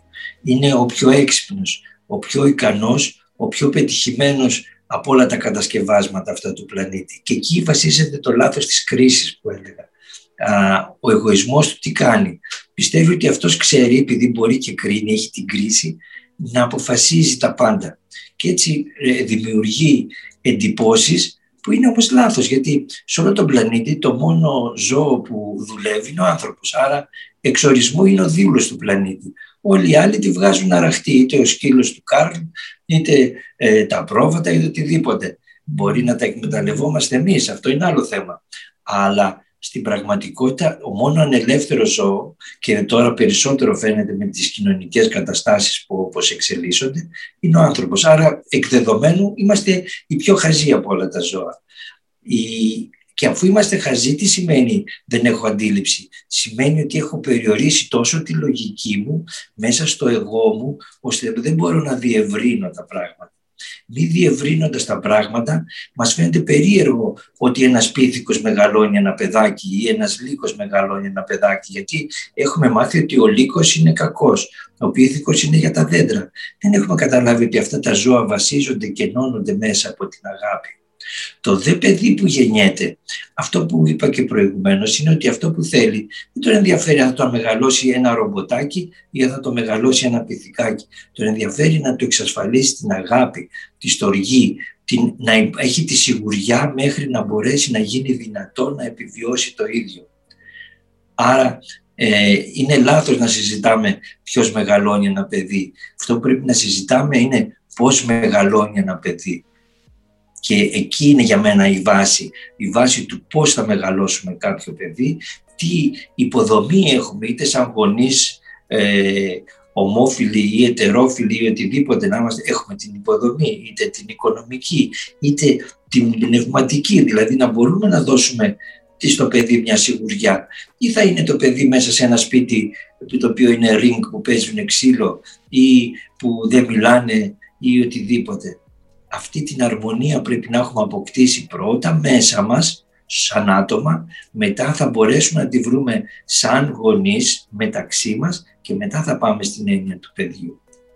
Συμφωνώ, διότι συμφωνώ απόλυτα σε αυτά που λέει ο Στέργιος, διότι το παιδί δεν είναι ένα μπαλάκι, ο πυροσβέστης που γίνεται πάρα πολλές φορές. Δηλαδή, ο μεσαίος στο ζευγάρι των έναν-δύο και προσπαθεί πάρα πολλές φορές. Έχουμε δει τα παιδιά να σώζουν και να κρατάνε οικογένειες με την αγάπη και με αυτά και τα ζευγάρια στην ουσία να, να διαλυθούν και στην ουσία το παιδί να τραβάει τα πάνδυνα μέσα από αυτό το πράγμα και στην ουσία δεν, δεν φταίει σε τίποτα. Αν το δούμε, αν το δούμε απλά ανθρώπινα, αν το δούμε καρμικά, εντάξει, σίγουρα έχει μεγάλη μάθηση όλο αυτό, αλλά αν το δούμε απλά ανθρώπινα, έχουν χρέος οι γονείς, τουλάχιστον ηθικά το παιδί, να το φέρουν σε ένα σωστό περιβάλλον, να μεγαλώσει με ασφάλεια και όχι να είναι το μπαλάκι της λάθος σχέσης ή των προβλημάτων και οτιδήποτε. Και πάρα πολύ σημαντικό. Αν ένα ζευγάρι δεν είναι καλά, μπορεί και να χωρίσει και να τελειώνει. Δεν υπάρχει πρόβλημα. Αυτό το μοντέλο το είμαστε μαζί αγαπημένοι συσσαγωγικά και έχουμε και ένα παιδί και απλά το παίζουμε καλά, νομίζω πρέπει να τελειώσει κάποια στιγμή. Δεν είναι, μπορεί να τελειώνει κάποιο. Και εγώ το, το Κάποια στιγμή τα παιδιά έτσι, οτιδήποτε είναι πλάσκο θα το καταλάβουν. Μπορεί να μην είναι στα 7 του, να είναι στα 9, στα 10, θα το πάρει μυρωδιά και αυτό είναι ακόμα χειρότερο. Όμως έρχομαι να θέσω ένα μεγάλο θέμα. Αυτά τα παιδιά που, που έρχονται στον κόσμο και τα υιοθετούν ομόφυλα ζευγάρια, έτσι. Επειδή αυτή τη συζήτηση την είχα χθες με ένα φίλο μου και μου λέει μη το θέσεις και η Εκκλησία. Πήγα να πω, ξέρεις εγώ που την έχω γραμμένη την Εκκλησία, σαν έννοια, όχι σαν θρησκεία. Έτσι. Διότι αν είχε κατέβει ο Ιησούς κάτω τώρα αυτή την περίοδο, θα είχαμε ξαναδεί σε remake ότι είχε παιχθεί στο ναό του Σολομόντα. Τα είχε σπάσει όλα, έτσι. Σίγουρα. Λοιπόν, ε, εμείς πρέπει να βγάλουμε από μέσα μας την ανάγκη που έχουμε τον άλλο να το στιγματίσουμε. Τι είσαι παιδί μου, έτσι, στο κάτω-κάτω, εάν το παιδάκι το επέλεξαν ένα ομόφυλο ζευγάρι να το μεγαλώσει και κάποιοι το θεωρούν ατιμία, έτσι, γιατί πολλές φορές, συγγνώμη για τη φρασιολογία, η μαλακία των ανθρώπων χτυπάει κόκκινο. Και αν το πάμε στην Ελλάδα, είμαστε η μοναδική χώρα που έχουμε αυτό το ποιητική άδεια που λέει η μαλακία πάει σύννεφο. Δηλαδή, θα πρέπει να καταλάβουμε ότι ένα παιδάκι δεν το ήθελε που ήρθε στον κόσμο και το επέλεξε ένα ομόφυλο ζευγάρι. Ποιος είσαι αυτό που θα το στιγμάτισε, φίλε; Ούτως ή άλλως, και τα χαΐρια και τις προκοπές από ανθρώπους οι οποίοι δεν είναι ομοφιλόφιλοι και έχουν ζευγάρι και έχουν κάνει παιδί, τα έχουμε δει. Έτσι. Άρα είναι αυτό που λέει ο λαός, τα ράσα δεν κάνουν τον παπά. Εάν ο άνθρωπος έρθει με να δεν με ενδιαφέρει αν θα είναι από ομοφιλόφιλο ή από τεροφιλόφιλο ζευγάρι, με ενδιαφέρει να είναι ευτυχισμένο το παιδί και να βγει σωστός στην κοινωνία. Το πρόβλημα είναι ότι έχουμε λάθος κοινωνία για να μπορέσει να δουλέψει ένα παιδί. Ένα παιδί είτε ομόφυλο είτε τερόφιλο ζευγάρι που το μεγαλώνει όταν πάει στο σχολείο, τα προβληματικά παιδιά του σχολείου που τα μεγαλώνουν βλαμμένοι γονείς ή βαρεμένοι ή οτιδήποτε, βγάζουν όλο αυτό το θυμό, όλη αυτή την καταπίεση που έχουν φάει στο σπίτι, τη βγάζουν στο σχολείο και είναι αυτό που λένε τώρα η μοντέρνη bullying που εμείς στη δικιά μου εποχή δεν το ξέραμε, αλλά το ξύλο που παίζαμε ήταν άλλο πράγμα. Τα κεφάλια που μου ανοίξαν ή άνοιξα ήταν άλλο πράγμα. Αν ήταν με τη σημερινή λογική, εγώ θα έπρεπε να ήμουν τώρα ακόμη φυλακή και οι συμμαθητές μου αντίστοιχα. Και δεν μιλάω για το γυμνάσιο, μιλάω για το δημοτικό. Και το bullying, έτσι, που είναι μία μορφή επίθεση προς ένα πρόσωπο. Πρέπει να μάθεις να το λύνεις τι πάει να πει έχω δεχτεί bullying; Του λες να σου πω λίγο στη γωνία, όσε φάμε και όσε δείξουμε. Το σεβασμό δεν θα τον κερδίσεις με παρακάλια, θα τον κερδίσεις με την αξία σου. Ούτε που βλέπω εγώ που έρχονται κάτι μανάδες στο σχολείο και ο γιος σου χτύπησε τον τέτοιο. Γι' αυτό τα παιδιά πάνε κατακρινών και Ισραήλ που λένε και της Εκκλησιάς, έτσι. Σε αυτό που είπε ο Στέριος συμφωνώ ότι και το λέμε και στην ψυχοθεραπεία λίγο παράδοξο. Τελικά ερχόμαστε εμείς ε, νευρωτικοί ή τελικά η κοινωνία είναι τόσο νευρωτική που αναγκαστικά για να μπορέσουμε υποτίθεται να είμαστε σωστοί στην κοινωνία δημιουργούμε, γινόμαστε πιο νευρωτικοί γιατί η κοινωνία είναι ήδη άρρωστη. Αυτή που έχουμε δημιουργήσει. Η κοινωνία μια χαρά υγεία έχει. Απλά εμείς την αρρωστούμε. Τελικά πάμε εμείς σαν προσωπικότητες να είμαστε σωστοί και καλοί σε μια άρρωστη κοινωνία που αυτή πρέπει να αλλάξουμε και αν αλλάξει η κοινωνία κατευθείαν αλλάζουμε και εμείς. Γιατί στη δουλειά μου βλέπω ότι αυτό που βλέπω τελικά ότι όλοι οι άνθρωποι αρρωσταίνουμε από εξωτερικούς παραερχόμαστε μια χαρά με τα προβλήματά μας αλλά έχουμε την υγεία μας και για να μπορέσουμε αυτή την εποχή να υπάρξουμε αυτοτραυματιζόμαστε για να μπορέσουμε να είμαστε τυπικοί, σωστοί. Μήπως τελικά, και αυτό βλέπω χρόνια και το έχουν πει και πολλοί θεραπευτές και πολλοί δάσκαλοι και οτιδήποτε, η κοινωνία είναι πάρα πολύ άρρωστη. Είναι σχιζοφρενική, θα λέγαμε. Ο τρόπος που, μεγαλ... Ε, που τα μοντέλα, τα πρότυπα, τα αρχέτυπα που δίνει, όχι τα σωστά, αλλά τα, τα διαστρεβλωμένα. Και τα θρέφουμε όμως αυτά, δεν τα αλλάζουμε. Και αυτά μας αρρωσταίνουν μετά. Γι' αυτό και χρειαζόμαστε να τα αντιμετωπίσουμε, να πάμε πέρα από αυτά έτσι. Γιατί μια προσωπικότητα υγιής δεν θα, θα έχει δυσκολίες. Δηλαδή, δεν μιλάμε για. Δηλαδή, είναι μέσα στη ζωή να αντιμετωπίσουμε δυσκολίες και προβλήματα για να δυναμώσουμε και να ορθώσουμε παράστημα. Δεν λέμε ότι πρέπει να μεγαλώσουμε σε μια γυάλα. Όχι, κανένας δεν το λέει αυτό. Και ούτε είναι σωστό. Η δύναμη της προσωπικότητας και του εγώ ξεκινάει με το τι δυσκολίες έρχονται και πώς το δικό μου εγώ, εφόσον έχει ένα περιβάλλον υγιές, όσο μπορούμε υγιές και με αγάπη, να βγει έξω στην κοινωνία και σαν πολεμιστής να πολεμήσει. Γιατί δεν είναι ότι θα είναι όλα έτοιμα και εύκολα, αλλά η κοινωνία είναι πάρα πολύ άρρωστη Δυστυχώς και κάθε εποχή έχει τη δικιά της αρρώστια και, και ναι, γινόμαστε νευρωτικοί και νομίζω ότι για να είμαστε υγιείς, αφήνουμε το υγιές που έχουμε όλοι μέσα μας, γιατί γεννιόμαστε υγιείς μέσα μας. Δεν είναι ότι είμαστε άρρωστοι. Είναι λίγο τραγικό αυτό που ακούω.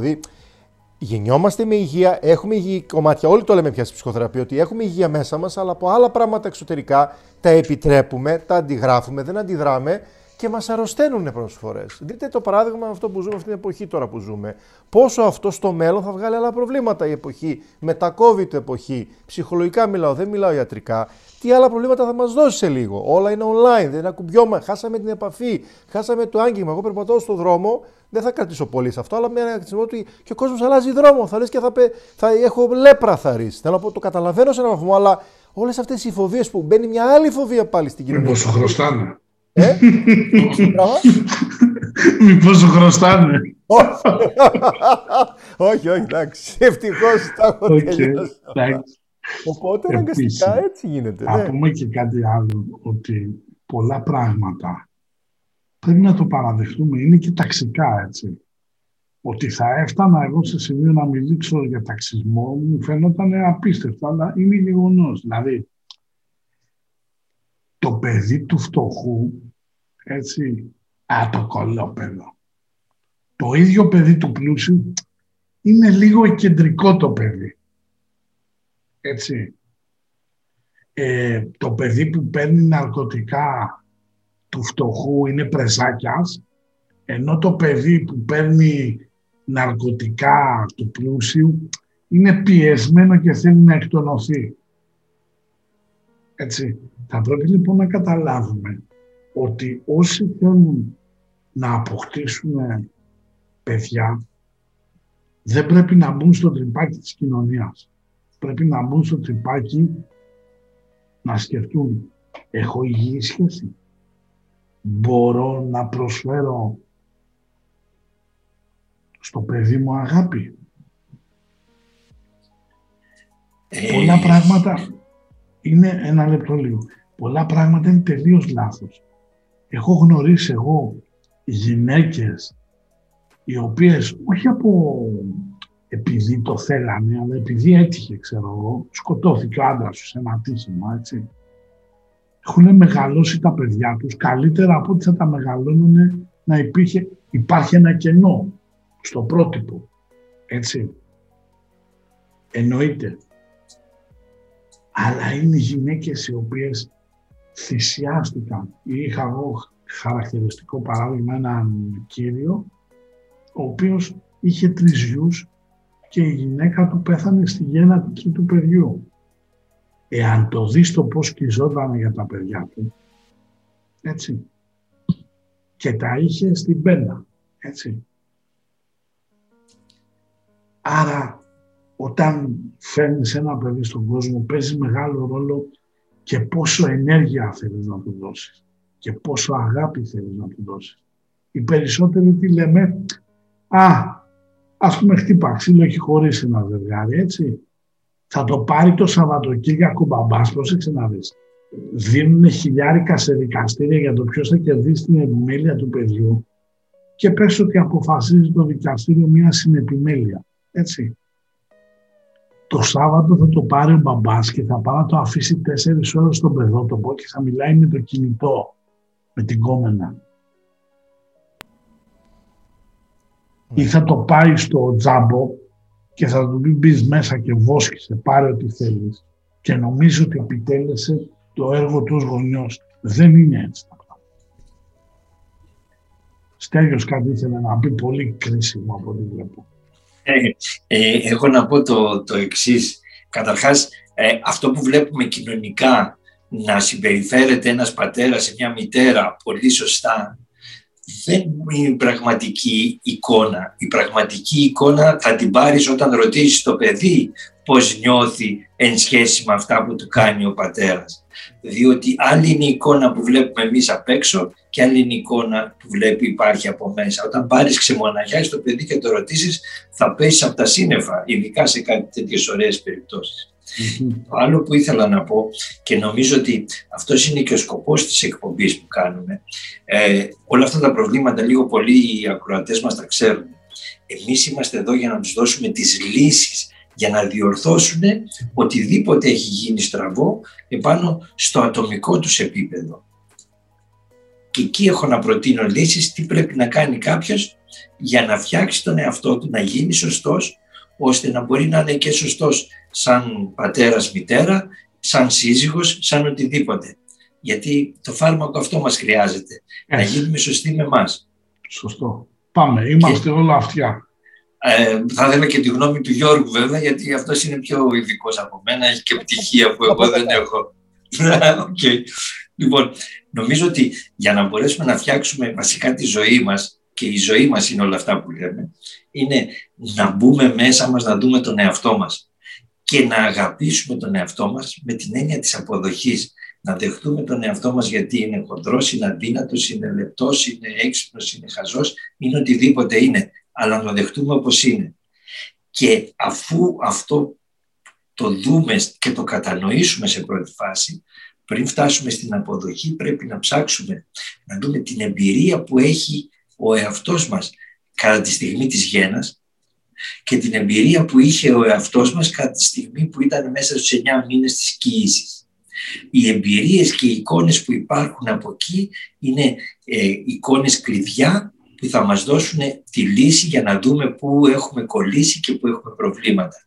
Και αυτό μπορεί να γίνει με πολλούς τρόπους, ε, είτε με υπνοτισμό που εγώ δεν το συνιστώ, είτε με μόνοι, μόνοι μας να κάνουν διάφορες τέτοιες αναδρομές στο παρελθόν με τεχνικές που υπάρχουν, να σπάνε στο Google να δουν διανομές. Αν θέλετε με τη διανοητική που είναι τις, ε, υπάρχουν διάφορα συστήματα και είμαι ψυχολόγος που τα ξέρουν αυτά, πιστεύω ότι ο Γιώργος τα ξέρει καλύτερα, να σας πει πώς γίνεται. Έχω δει ότι τα ουσιαστικότερα προβλήματα των ανθρώπων είναι εκεί, τη στιγμή της γέννας και στις 9 μήνες. Μόλις τα βρούνε και τα δουλέψουν λιγάκι, γίνονται άλλοι άνθρωποι και αγαπούν τον εαυτό τους. Ε, μετά τα πράγματα πάνε από μόνα τους. Η ζωή γίνεται τέλεια. Συμφωνώ σε πολλά, σε όλα, σε πολλά αυτά που λέει ο Στέργιος. Ε, ε, προ, ε, σημαντικό πράγμα για έναν άνθρωπο είναι ότι αν δεν μπορέσει να αντιμετωπίσει κάποια πράγματα, όπως πας στο γιατρό και πας γιατί σε πονάει το πόδι, υπάρχουν παντού οι ειδικοί που μπορούν να βοηθήσουν λίγο παραπάνω να ξεμπλοκάρουν διάφορα πράγματα. Στην ψυχοθεραπεία, αυτό που βλέπουμε προς το παρόν στην αρχή είναι πρώτα στο τώρα τι σε ζορίζει, αφού δεν μπορείς μόνος σου, αν δεν μπορείς, OK. Μπορούμε να δώσουμε λύση σε πολλά πράγματα, να μπορέσεις να δεις διάφορα θέματα που σε ζορίζουν. Αλλά σίγουρα τα τραύματα, ξέρετε, της παιδικής ηλικίας, επειδή είναι πολύ γραμμένα με πάρα πολύ ιδιαίτερο τρόπο, το να μπεις βαθιά και επειδή δουλεύω πολύ έντονα με τα βαθιά ε, ψυχικά τραύματα με ανθρώπους, με έναν πιο δυνατό τρόπο, θέλει ιδιαίτερο τρόπο για να μπορείς να ενθυμηθείς και να μπορείς να αποφορτήσεις το φορτίο που έχει εγγραφεί μέσα σου. Σαφώς υπάρχουν πολλοί μέθοδοι και βοηθάνε πάρα πολύ.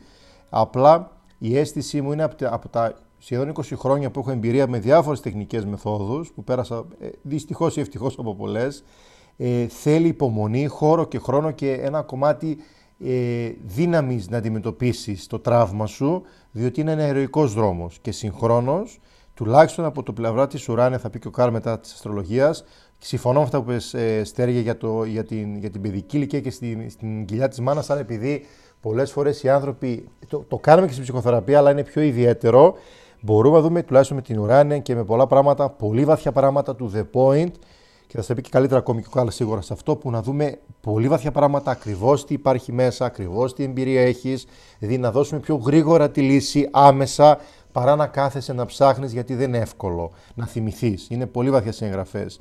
Τα εργαλεία υπάρχουν, άνθρωποι υπάρχουν, υπάρχει τρόπος, όπως λέμε, φως στο τούνελ, όπως λέμε, υπάρχει τρόπος για θεραπεία, χρειάζεται θέληση. Ε, επένδυση, υπομονή και είμαστε, υπάρχουν πολύ κατάλληλοι άνθρωποι που μπορούμε και θέλουμε να βοηθήσουμε με αγάπη πάντοτε και δεν είναι όλοι οι άνθρωποι με λεφτά να το κάνουμε. Υπάρχει με, από πίσω για να γίνεις αυτό. Σαφώς όλοι θέλουμε και να βγάλουμε κάτι, αλλά είναι η αγάπη στον άνθρωπο που μετράει. Γι' αυτό και τουλάχιστον εμείς και οι τρεις, επειδή γνωρίζω, από αγάπη τα κάνουμε πιο πολλά πράγματα. Τι γίνεται, να σου πω. Ε, πρέπει όμως και αυτός που ζητάει βοήθεια Έτσι. να έχει υπόψη του δύο προϋποθέσεις. Η πρώτη είναι να θέλει να δουλέψει τον εαυτό του, δηλαδή για το κομμάτι της ψυχολογίας. Βεβαίως. Και η δεύτερη είναι να μην θέλει λύσεις fast food. Ναι. Έτσι, οι περισσότεροι, ας πούμε, δουλεύουν τώρα οι φαρμακοποιοί και οι ψυχιάτροι, δουλεύουν φούλοι άνθρωποι να τους έχει καλό ο Θεός. Γιατί ο άλλος δεν θέλει να κάνει ψυχοθεραπεία.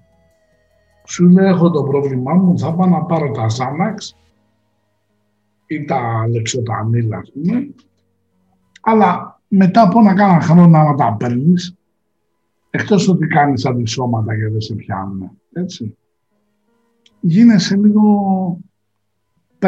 πας σε πιο βαριά, έτσι. Ε, μετά από ένα σημείο γίνεσαι λες και είναι Αύγουστος και πατάς στα σταφύλια στον τρίγο, έτσι. Πατάς της ρομπότος. Το επόμενο όμως που είναι πάρα πολύ σημαντικό και πρέπει να πούμε είναι ότι πρέπει να μάθουμε να δουλεύουμε τον εαυτό μας. Και να αποδίδουμε τα του Κέσαρο στο Κέσαρο. Δηλαδή, τι θέλω ψυχολογία, θα πάω σε ψυχολόγο. Δεν θα πάω σε πνευματικό. Πνευματικό είναι εάν έχω κλέψει το φως από το γείτονα και δεν τα έχω καλά με τη συνείδησή μου. Γιατί θα με κάψει ο Θεός. Εντάξει ή γιατί ξέρω εγώ απάτησα τον άντρα μου και θέλω να πάω σε μια κολυμπήθρα του Σιλοάμ να ξεπλύνω τις αμαρτίες. Έτσι. Αυτό είναι άλλο πράγμα.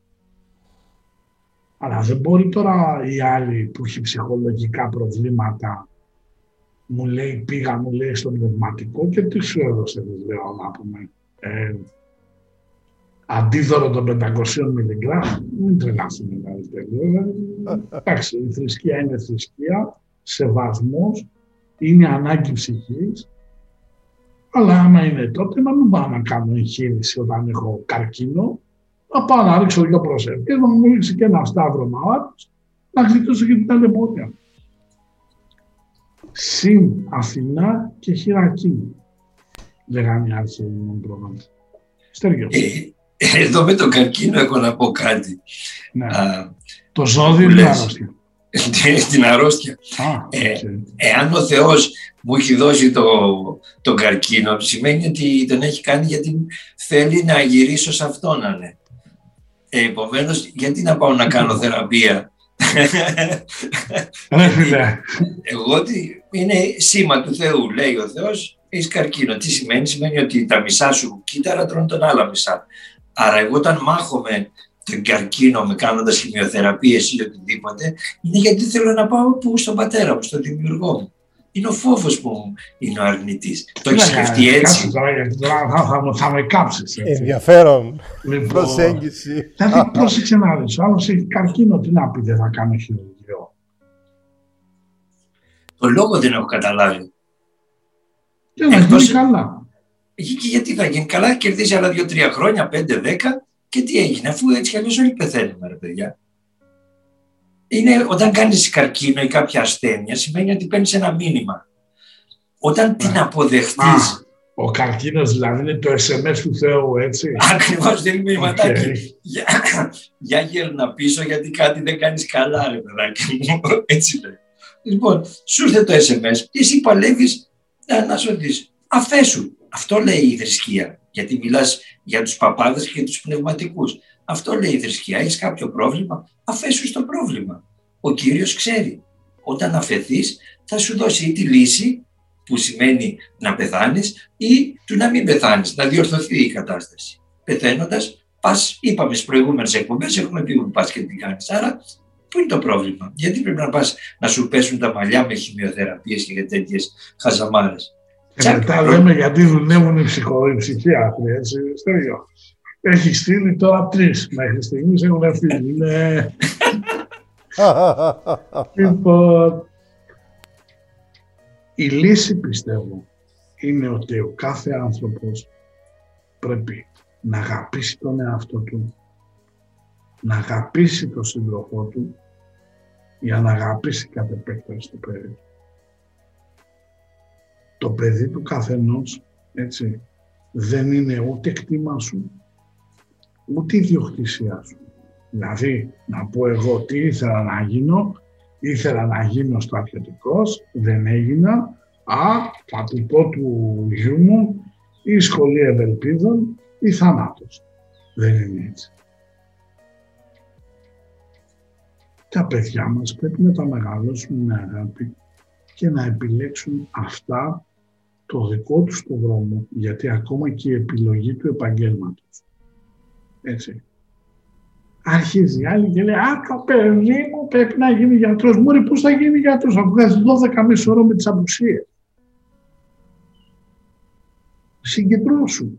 Δηλαδή είναι ντροπή, δηλαδή είναι λιγότερο ικανός άνθρωπος να γίνει υδραυλικός. Καζανάκι χαλάει, έρχεται, σου λέει 50 ευρώ. Τι λες δεν την πάρετε. Βέβαια. Έτσι είναι. Βέβαια.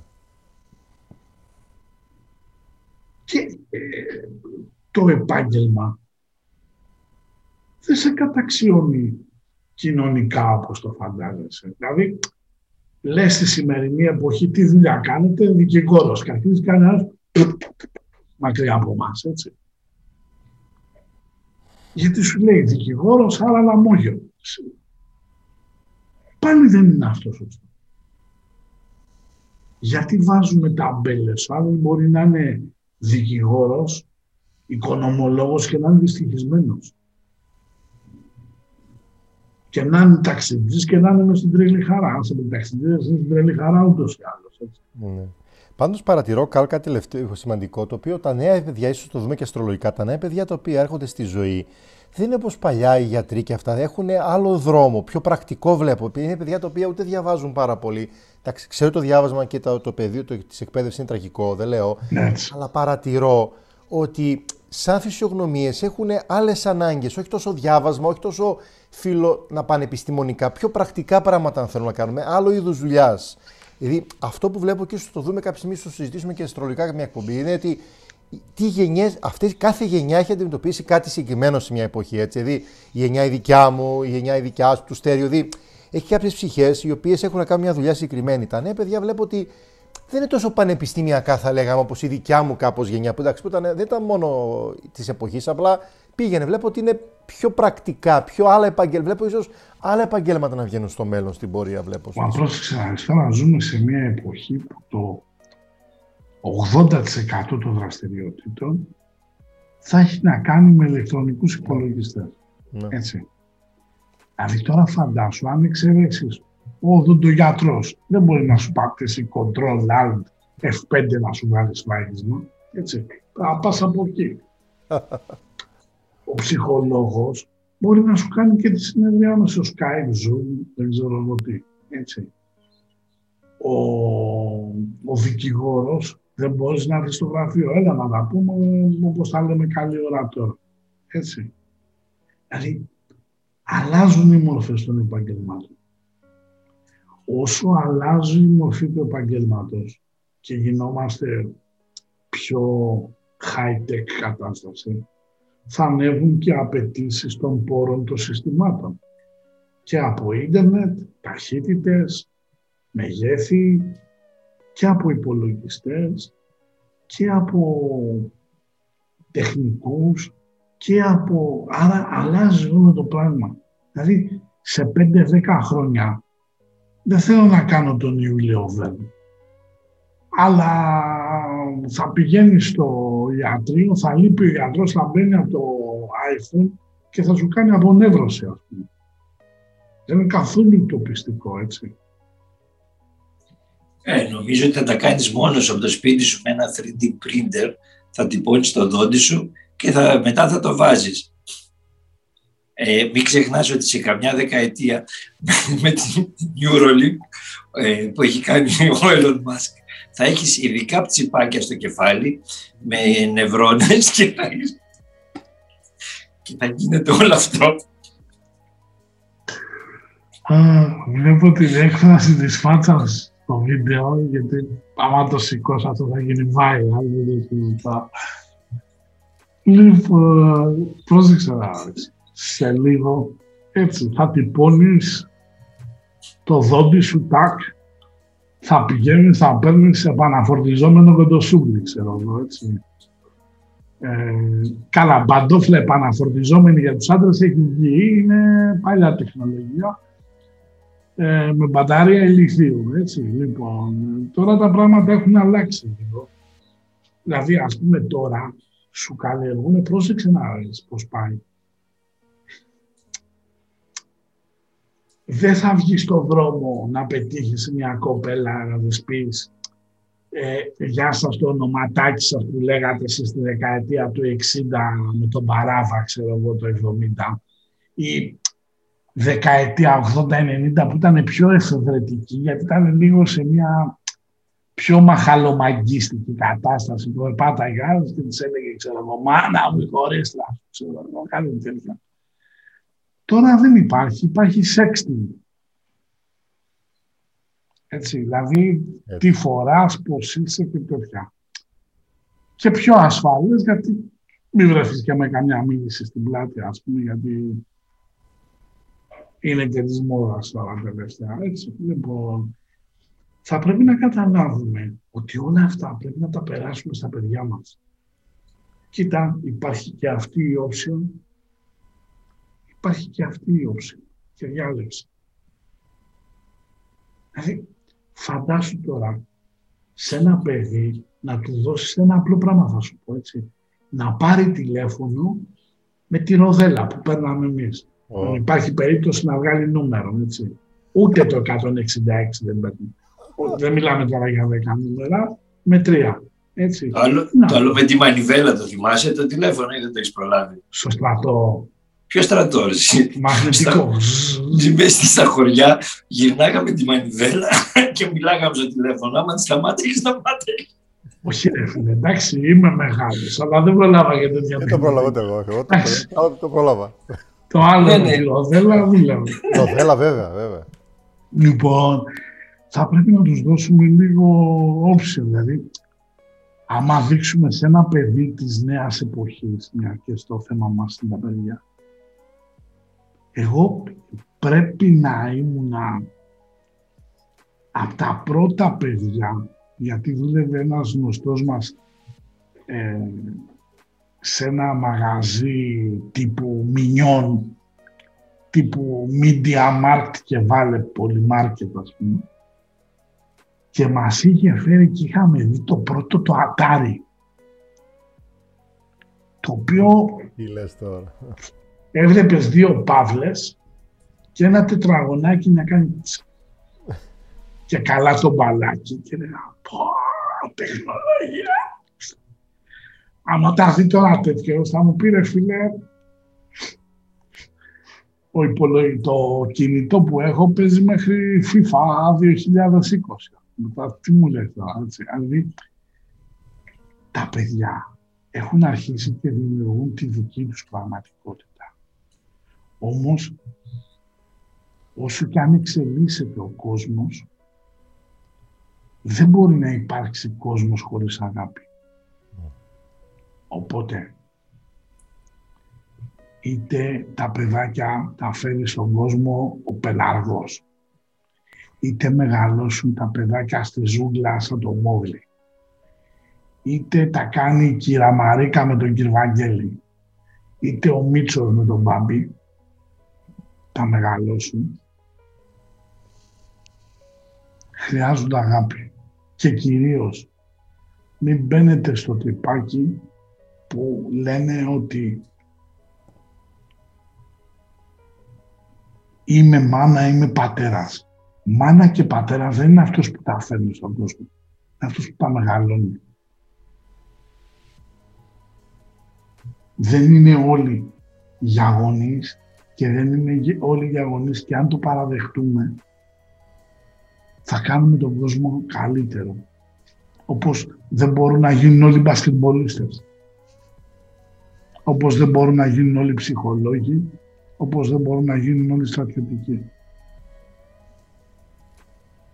Και πολύ σημαντικό, Καλ, να εμπιστευτούμε και τα παιδιά, διότι και αυτά έχουν γνώση, έχουν σοφία και ξέρουν που είναι να πάνε. Είναι σημαντικό να το δώσουμε χώρο και χρόνο να επεκταθούν και να ανοίξουν, γιατί μέσα τους υπάρχει αυτό που είναι να κάνουν. Θα λέγαμε, ε, ξέρουν βαθιά μέσα τους τι έχει και δεν χρειάζονται να έχουν γονείς και να μπλοκάρουν και να ταλαιπωρούνται. Η εμπιστοσύνη στα παιδιά, να τα δώσουμε χώρο, να τα το σκοπός είναι να τα ενδυναμώσω για να τα αφήσω μόνα τους μετά να πάνε παρακάτω. Είναι πάρα πολύ. Πώς θα δώσει εμπιστοσύνη. Ναι, ναι, όχι πες Πώς θα δώσει εμπιστοσύνη στο παιδί σου όταν δεν έχεις εμπιστοσύνη στον εαυτό σου; Ακριβώς. Έτσι. Καλά, σήμερα μας έχεις ταπώσει όλους, έτσι. Δηλαδή, ατάκα στην ατάκα, ροκέτες ο Στέργιος. Έτσι είναι, ακριβώς, βεβαίως. Έτσι, όπως είπε ο Στέργιος, συμφωνώ βεβαίως. Τώρα στο αστρολογικό κομμάτι θα πρέπει να ξέρετε, κοιτάξτε λίγο στον προσωπικό σας χάρτη, να ξεκινήσουμε με το βόρειο δεσμό μας. Έτσι, με απλά πράγματα. Δηλαδή, όχι τους βιολογικούς δεσμούς, ψυχικούς δεσμούς. Τι έχω έρθει να κάνω εδώ; Μπορώ να προσφέρω αγάπη. Δείτε τον οροσκόπο α, σελήνη. Τι υποσυνείδητες καταγράφες έχω. Πόσο με έχει επηρεάσει η μαμά και ο μπαμπάς. Και πηγαίνετε στο σελήνη κρόνος υποθετικός να δείτε λίγο τη σχέση με τη μητέρα σας και στον ίδιο χρόνο υποθετικό για να δείτε τη σχέση με τον μπαμπά. Με απλά πράγματα. Η ζωή είναι πάρα πολύ απλή. Αρκεί να θέλουμε να την κάνουμε απλή. Έτσι. Και κυρίως έχετε όρεξη να αλλάξετε. Δηλαδή, έστω ότι μεγάλωσες σε ένα τοξικό περιβάλλον και λες εγώ θέλω να κάνω ένα παιδί, είσαι διατεθειμένος να γίνεις ο πατέρας ή η μάνα που δεν ήσουν, που δεν είχες. Δεν χρειάζεται το παιδί να του πάρεις 7 Michael Jordan παπούτσια και 3 PlayStation. Αυτά είναι λάθος. Εδώ πρέπει να μάθει ο άνθρωπος να μπορεί να ξεχωρίζει την πραγματικότητα από το φανταστικό. Οι περισσότεροι γονείς, είτε παιδιά έχουν είτε δεν έχουν, όταν το βλέπουν φανταστικά και λένε τι ωραίος που είναι ο γιος μου, τι έξυπνος που είναι ή τι έξυπνη που είναι η κόρη μου ή τι όμορφη που είναι η κόρη μου και δεν είναι μια κοινωνική πραγματικότητα, μια αντικειμενική πραγματικότητα. Οδηγούν το παιδί και τον εαυτό του σε λάθος κόσμο. Και έτσι δημιουργούνται αυτά που λέτε εσείς οι ψυχολόγοι, οι διπολικοί χαρακτήρες. Έτσι. Βγαίνεις στον δρόμο και άλλα λες και άλλα γίνεται. Έτσι, έτσι. Άρα πρέπει να δούμε, να μπούμε μέσα μας. Και επειδή ε, έχω ασχοληθεί και έχω δει ότι το οι περισσότεροι άνθρωποι θέλουν, όλοι λένε θέλω να ψάξω τον εαυτό μου, αλλά όταν φτάνει η ώρα να το ψάξουν και πονάει, πονάει και φεύγουν. Και επειδή εφαρμόζω και εγώ κάτι τέτοιες τεχνικές, πρέπει να σας πω ότι μετά από δύο-τρεις συνεδρίες χάνεται το πελατάκι γιατί δεν αντέχει τον πόνο να δει την πραγματικότητα, έχει μάθει να κοροϊδεύεται. Είναι ψεύτης του εαυτού του. Και σαν ψεύτης του εαυτού του νομίζει ότι φταίει η ζωή γύρω του. Ενώ φταίει αυτός που την έχει κάνει έτσι τη ζωή και φορτώνει τα πάντα στους τρίτους γιατί δεν έχει τη δύναμη να τα φορτώσει στον εαυτό του. Όταν το πετύχει να τα φορτώσει στον εαυτό του, τότε θα φτιάξει και η ζωή έξω του και δεν θα χρειάζεται να κάνει τίποτα άλλο. Θα ρολάρει και θα είναι ευτυχισμένος, χαρούμενος σε έναν πλανήτη παράδεισο. Έτσι. Και επιλέγουμε συνήθως σε χώρα το αίσθητο της φυγής και όχι της πάλης. Το αίσθητο της πάλης είναι το αίσθητο του ανθρώπου που είναι ενήλικας και αναλαμβάνει τα λάθη του. Η φυγή είναι το εύκολο να την κάνω, να μην δω το πρόβλημα, να τα βάλω κάτω το τραπέζι όπως λέμε τα προβλήματά, με κάτω το χαλί όπως το λέμε, και αυτά να βγάλουμε μετά όπως ξέρει πολύ καλά ο Στέργιο, ένα ψυχοσωματικό, ένα καρκίνο και να βγάλουν διάφορα πράγματα μετά. Αντί να αντιμετωπίσουν τη ζωή κατάματα, ηρωικά όπως έχουμε και την προδιάθεση σαν Έλληνες τέλος πάντων, μην πάμε εκεί πέρα, πάμε και λέμε Α φύγω από αυτό, ας το από εδώ, ας μην πάω από εκεί και δεν μεγαλώνω σωστά μέσα μου, δεν μεγαλώνω ενήλικα να αναλάβω την ευθύνη και να πω: Μπορεί να μην μπορώ. Δεν πειράζει και αν δεν μπορώ. Τουλάχιστον όμω να τα αναγνωρίσω και να δω τι μπορώ να κάνω πέρα από αυτό. Όχι να πω: Αχ, δεν μπορώ, φεύγω. Γιατί συνήθως αυτό κάνουμε πιο πολύ. Τουλάχιστον στη δικιά μας κοινωνία, πιο έντονα τουλάχιστον. Είναι αυτό που λένε ότι το ασφαλέστερο μέρος για το, για το καράβι είναι το λιμάνι. Όμως το καράβι δεν έχει κατασκευαστεί για αυτόν τον λόγο. Πολύ ωραίο. Έτσι, θα πρέπει να βγεις, να φας τα χαστούκια σου, έτσι, και όταν φτάσεις στην ηλικία της ορίμανσης, διότι τα γυρατιά τι είναι, εμείς το έχουμε συνδέσει ότι ένας είναι ηλικιωμένος, ότι με την, την τάση ότι οδεύει προς τόπο αναψύξεως και καταψύξεως. Δεν είναι έτσι. Ο ηλικιωμένος δεν έχει ξεκουτιάνει. Έχει αποκτήσει πείρα που δεν την έχει ο νέος. Έτσι. Και θα πρέπει να καταλάβετε ότι πρέπει να δουλέψουμε τον εαυτό μας.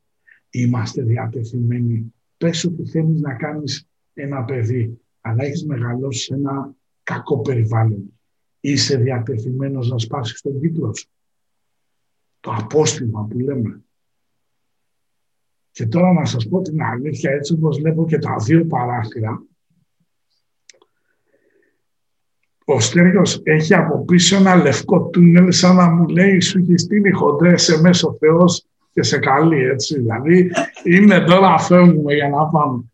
Λοιπόν, οπότε να πούμε στους φίλους α, ακράτες ότι τη μη έλευση ενός παιδιού, τη μη επιθυμία ενός παιδιού έτσι, δεν πάει να πει ότι είστε κακοί άνθρωποι. Άλλος σου λέει θέλω να ζήσω τη ζωή μου. Άλλος σου λέει ε, δεν θέλω να αναλάβω αυτή την ευθύνη. Άλλος σου λέει ότι δεν είμαι ικανός να μεγαλώσω ένα παιδί. Είτε είναι λοιπόν προϊόν αυτογνωσίας, είτε είναι προϊόν ότι δεν είναι επιθυμία σας. Μην μπαίνετε στο τρυπάκι το ότι θα γίνω αποδεκτός κάνοντας ένα παιδί. Διότι όταν το παιδί αυτό δεν το μεγαλώσει σωστά και τότε μαθηματικά έχεις πολύ σοβαρές πιθανότητες να πάρει το στραβό το δρόμο με ό,τι αυτό μπορεί να συνεπάγεται, τότε σαν γονιός θα πάρεις συσσωρευμένη τιμή αποδοχή από κόσμου η οποία καλεί τη διαπόμπευση. Και τότε θα σε έχουν απορρίψει πραγματικά. Οπότε, να πούμε στους φίλους ακροατές ότι οι λύσεις υπάρχουν. Πάρτε την επιλογή και πάρτε το δικαίωμα της δικής σας της ζωής στα δικά σας χέρια. Εγώ αυτά ήθελα να πω. Αν θέλει κάποιος έτσι για... Αφού φτιάξετε τον εαυτό σας πρώτα, γιατί χωρίς φτιαγμένο εαυτό, ισορροπημένο, θα πηγαίνετε αλλού για αλλού. Σωστός. Συμφωνώ κι εγώ. Το να μπούμε μέσα μας είναι ένα μεγάλο ταξίδι σημαντικό που θα βρούμε πραγματικά τη δύναμή μας. Σημαντικό να μην φοβόμαστε. Έχουμε τη δύναμη, αρκεί να τη βρούμε και να το τολμήσουμε. Ο τολμών Πάντοτε νικά. Το έχει δείξει η ιστορία. Έτσι. Όποτε όμως. Αλλά νικά. Έτσι. Θα ήθελα να σας ευχαριστήσω που μείνατε μαζί μας φίλοι και φίλες. Νομίζω α, δεν μπορώ να σας πω αν δώσαμε λύσεις. Ο σκοπός ήταν σαν την αλογόμηγα που έλεγε κάποιος αρχαίος πρόγονος να έρθουμε και να σας τσιγκλίσουμε λίγο για να δείτε λίγο διαφορετικά τη ζωή. Διότι εμείς είμαστε η άλλη πλευρά. Δεν είμαστε αυτό που συμβαδίζει με την πολλές φορές αυτό που λέμε κοινή λογική, γιατί υπάρχει και μία ομιλία που σου λέει ότι συνήθως αυτό που καλούμε κοινή λογική και αυτό που λέμε ε, η πλειοψηφία συνήθως κάνει λάθος. Και αυτό μας έχει αποδείξει η ιστορία. Θα ήθελα λοιπόν να σας ευχαριστήσω που μείνατε μαζί μας. Ε, είχαμε μια πολύ ωραία εκπομπή, ξε, ε, εκτός θανάτων και τέτοια και να ανανεώσουμε την, το ραντεβού μας για την επόμενη εβδομάδα. Τώρα για θέμα δεν ξέρω, έχει σκεφτεί κανένας από εσάς κάποιο θέμα έτσι που θα ήθελε να παίξει; Εγώ θα έλεγα να εμβαθύνουμε σε αυτό το να γνωρίσουμε τον εαυτό μας και να τον αγαπήσουμε και να τον εξισορροπήσουμε μέσα μας για να μπορέσουμε να κάνουμε όλα τα άλλα. Ωραία, οπότε να κάνουμε μια εκπομπή ωραία. με το θέμα το γνώθεις αυτό. Πολύ ωραία.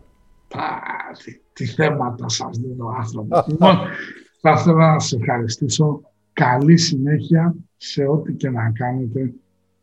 Γεια σας. Γεια σας. Γεια σας.